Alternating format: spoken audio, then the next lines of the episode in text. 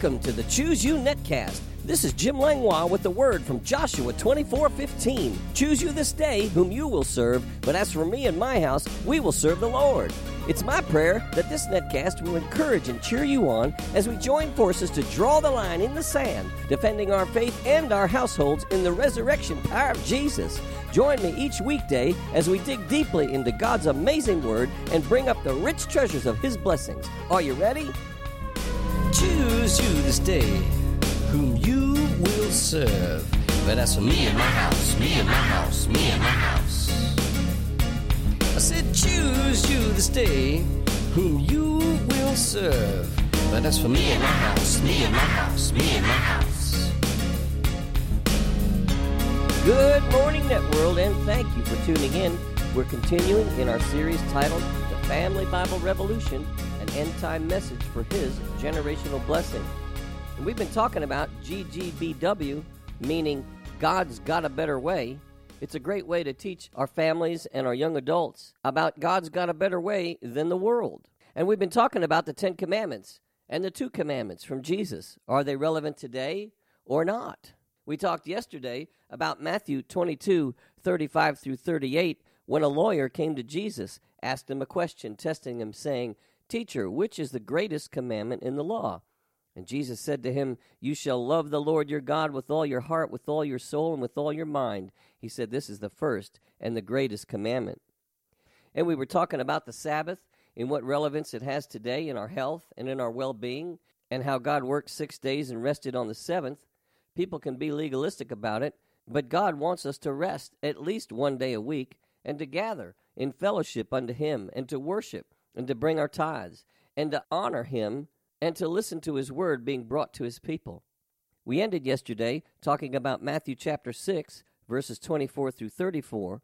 We'll just read the first verse, which says, No one can serve two masters, for either he will hate the one and love the other, or else he will be loyal to the one and despise the other. You cannot serve God and mammon.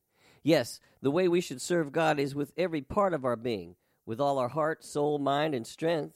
And this entire passage was about loving and trusting God. And in simple terms, to love God would mean faith instead of worry, love instead of hate, loyalty instead of despising and serving or trusting in God instead of worldly wealth and riches. In even clearer words, if we love worry, we hate God.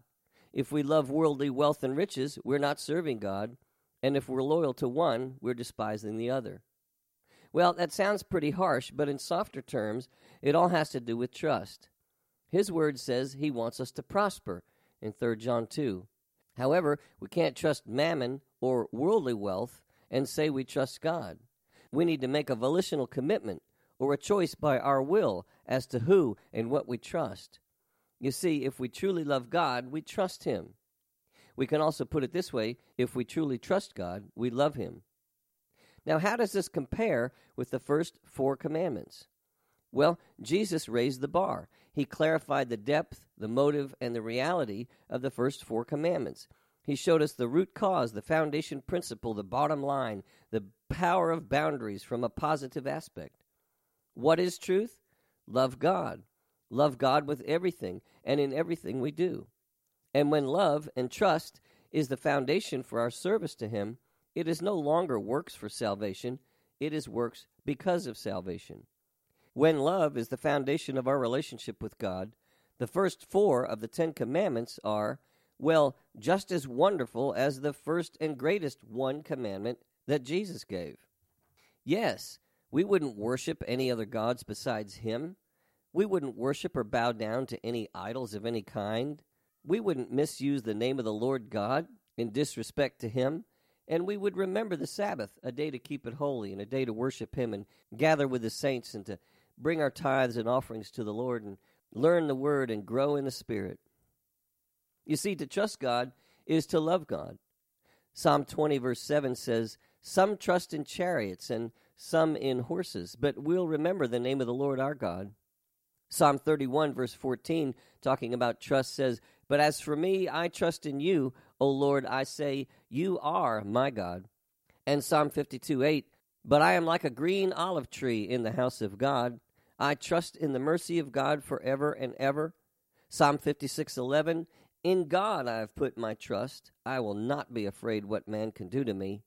Psalm 57 1 Be merciful to me, O God, be merciful to me, for my soul trusts in you, and in the shadow of your wings I will make my refuge, until these calamities have passed by.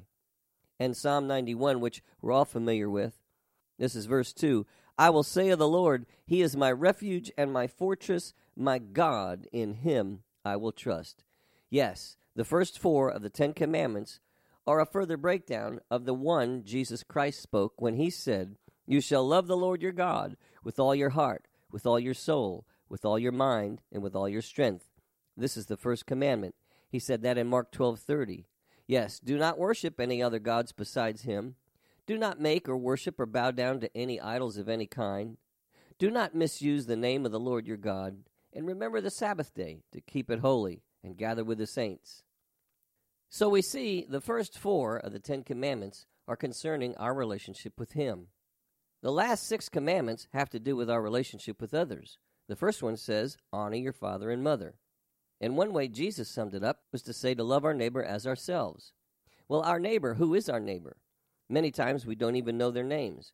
Jesus was asked that question by a lawyer when he said we should love our neighbor as ourselves. Luke 10:29 says, "But he, wanting to justify himself, said to Jesus, "And who is my neighbor?" Again, Jesus was referring to the law, and he summed it up into two commandments: love God and love your neighbor. This lawyer was looking for more detail. For him, Jesus' response was too broad of a definition. He did not realize Jesus was giving an even greater and deeper understanding of the last six commandments. Let's take a look at the six and then see how Christ's answer was completely sufficient. The first one honor your father and mother. The word honor means to respect and obey. It means to show respect and reverence in thought, word, and deed. We are to honor our parents and others who have responsibility and authority over us. This would include a teacher, caretaker, guardian, mentor, pastor, police officer, military rank, boss, etc.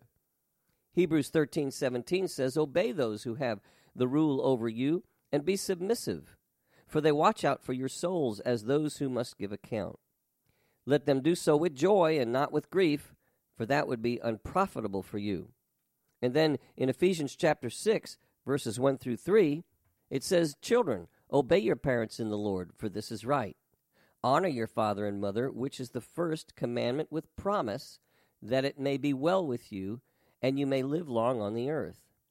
In Ephesians chapter 6, Paul was quoting the fifth commandment and reminding us there's a blessing or a promise that goes along with honoring our parents. Thank God we're redeemed from the curse of the law, but not from the blessing of the law. What's the blessing? That it might be well with us and that we might live a long life on earth. Deuteronomy 5:16 says, "Honor your father and your mother, as the Lord your God has commanded you, that your days may be long, and that it may be well with you in the land which the Lord your God is giving you." Proverbs 6:20 says, "My son, keep your father's command and do not forsake the law of your mother." Colossians 3:20, "Children, obey your parents in all things, for this is well pleasing to the Lord." Well, God's got a better way, GGBW. I call it wisdom from the mountain where Moses received it. Who is our neighbor? Obviously, it's first our mother and father. It would also include our entire family, then those who have authority over us, those who live next door, and literally all people. Jesus told a parable of the Good Samaritan to show that our neighbor includes those we don't even know. The Bible Knowledge Commentary on Deuteronomy 5:16 says to honor one's parents means to value or prize them highly. Children living at home express this by obeying their parents. This commandment was critical for the existence of the nation, that you, and that's plural, may live long, and that it may go well with you in the land. Parents, especially fathers, rather than the religious leaders, were to pass the covenant values to their children. what a great word. Many see commandment number five as a transitional commandment, the one between loving God and loving our neighbor. The Faithlife Study Bible concerning Exodus 20 and 12, which talks about honoring your father and mother, it says this This acts as a hinge law between the two categories of the laws, since it has elements of both a divine and interpersonal relationship. The dual focus demonstrates that faith to God was of central importance for the family. The family was also responsible for teaching loyalty to God. This is also the only law with an entirely positive focus and offer of reward. The Hebrew verb for honor, or kebed, refers to reverence and respect. It is used with both parents and God as its object, reflecting the dual emphasis of the command noted. Wow, I love commandment number five. It certainly makes a whole lot of sense to me. Then there's commandment number six, which says, Do not murder. Well, obviously, this does not apply only to one's mother and father, it applies to our neighbor and all others. The most important thing we must understand is that this commandment is referring to the killing of innocent life. God is pro life, but what about capital punishment? Taking the life of someone who kills another? Interesting question. In Romans 13, verses 3 through 4, it says, For rulers are not a terror to good works, but to evil. Do you want to be unafraid of the authority? Do what is good, and you will have praise from the same. For he is God's minister to you for good. But if you do evil, be afraid, for he does not bear the sword in vain, for he's God's minister and avenger to execute wrath on him who practices evil. Well, that justifies having police in society.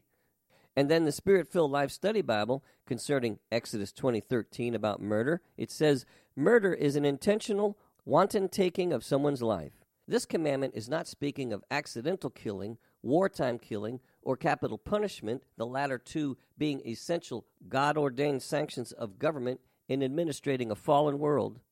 This commandment is aimed at the sanctity of human life in the eyes of God. Deuteronomy 17, 6 through 7 says, Whoever is deserving of death shall be put to death on the testimony of two or three witnesses. He shall not be put to death on the testimony of one witness.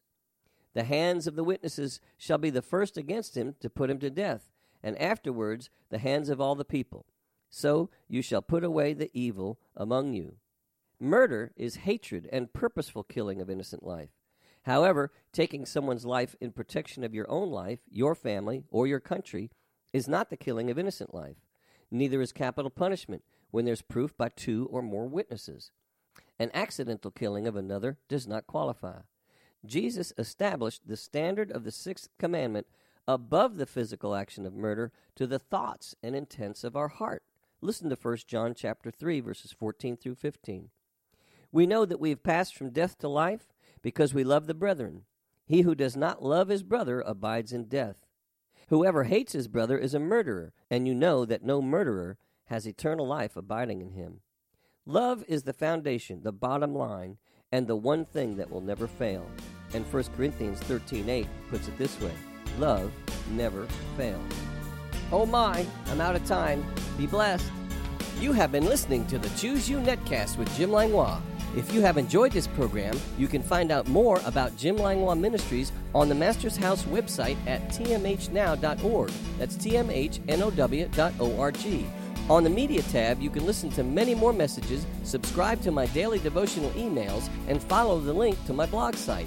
If you'd like to write me or become a financial partner with this ministry, my address is The Master's House, Post Office Box 1568, Mechanicsville, Virginia 23116. That's The Master's House, Post Office Box 1568, Mechanicsville, Virginia 23116. Online donations can also be made at tmhnow.org, and my email address is pastorjim at tmhnow.org. This is Jim Langlois saying, Be blessed, you and your whole household. Until next time. Choose you this day. But that's for me and my house, me and my house, me and my house.